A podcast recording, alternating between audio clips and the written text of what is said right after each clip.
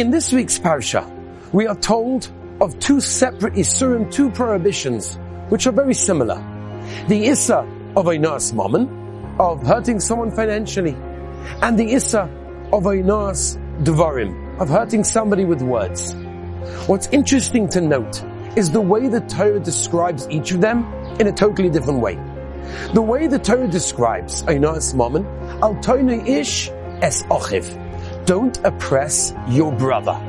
But yet when the Torah describes the Issa Tvarim, of hurting somebody with words, it says and describes it as Amisecha. Don't do it to your fellow. Asks Rabbi Gamliel Rabinovich Shlita, what's the difference?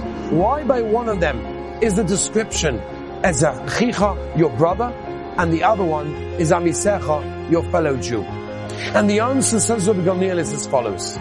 When it comes to money, people find so many ways to cheat other people. They find ways to get money that doesn't belong to them. But they have every excuse in the book. He doesn't need it. He doesn't deserve it. The Torah wants you to look at everyone as if he's your brother. If this would be your brother, would you do this? No. So don't do it to anybody else. That's why the Torah describes the Issa Vainas Mammon hurting someone financially as your brother. Look at every Jew as your brother. Rabbi Yaakov Kamenetsky was a Rav in Lithuania. And one of his Mispalim, one of his congregants came to him. He was in the post office and he received extra money, money that he shouldn't have got. What should he do with it? And Rabbi Yaakov replied, of course, return it to the post office. So he came back and gave, it, gave the money back. A few weeks later, Rabbi Yaakov Kamenetsky himself was in the same post office. And when he ordered stamps, he got more stamps than he actually paid for. And he immediately said, you gave me extra, let me give them back to you. And he saw a smile from the person sitting on the other side of the counter and he realized that it was a setup. That the person was setting up the rabbi to see was he actually following through with that which he also advised the congregants. Years later, Rabbi Yaakov Kamenetsky met somebody that was from that town that he was the Rav. It was a time where the war had already started.